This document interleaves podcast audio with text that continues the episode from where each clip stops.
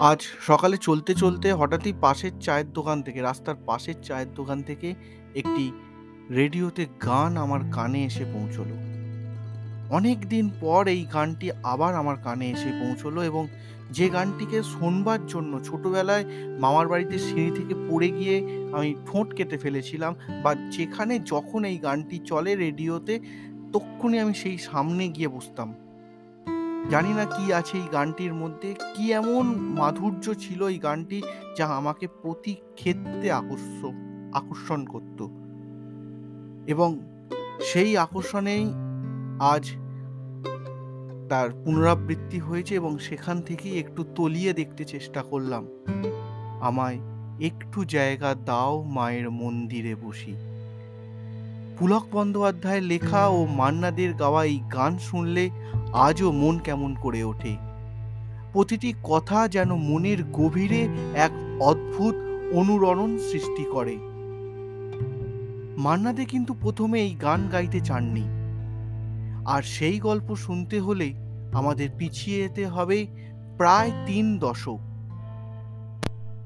মান্নাদে পুজোর নতুন অ্যালবাম করবার জন্য চিন্তাভাবনা শুরু করেছেন পুলকবাবু।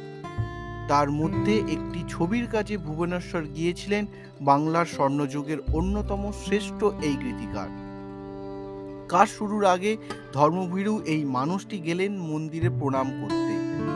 তখনই একটি মন্দিরে ভক্তদের ভিড় দেখে তার মাথায় এলো এই কথাগুলো, আমায় একটু জায়গা দাও।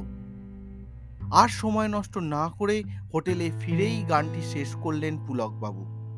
এসবের মধ্যে ঠিক করলেন। এবারের পুজোয় মান্নাদের অ্যালবামের নাম হবে মা আমার মা। তাকে বললেন নিজের মনের কথা। কিন্তু মান্নাবাবু সাড়া দিলেন না। হাল ছাড়লেন না পুলক বন্দ্যোপাধ্যায়ও। একবার মুম্বাইতে শিল্পীর বাড়িতে আড্ডা হচ্ছে। সুযোগ বুঝে ফের কথাটা পারলেন তিনি। গানের কথাগুলোও শোনালেন। দেখলেন মান্নাদের দু চোখ বেয়ে জল পড়ছে। আবেগরুদ্ধ কণ্ঠে তিনি জানালেন, এই গান তিনি গাইবেন। কিন্তু তখন পুজোর গানের সময় পার হয়ে গিয়েছে। তাই মান্নাবাবু নিজেই জানালেন, পরের বছর, অর্থাৎ উনিশশো আটানব্বই সালের পুজোয় এই গানটি তিনি গাইবেন। সেই মতো সুরকার মৃণাল বন্দ্যোপাধ্যায়কে দিয়ে গানটি সুর করালেন গীতিকার। মান্নাবাবু কলকাতায় এলেই চলতো মহড়া। এইভাবে দীর্ঘ অনুশীলনের পর অবশেষে বেহালার এক স্টুডিওতে রেকর্ড হলো এই বিখ্যাত গান। এই মনোগ্রাহী গানটি এখনও শুনলে মনটা কেমন যেন ভারী হয়ে যায়। আশা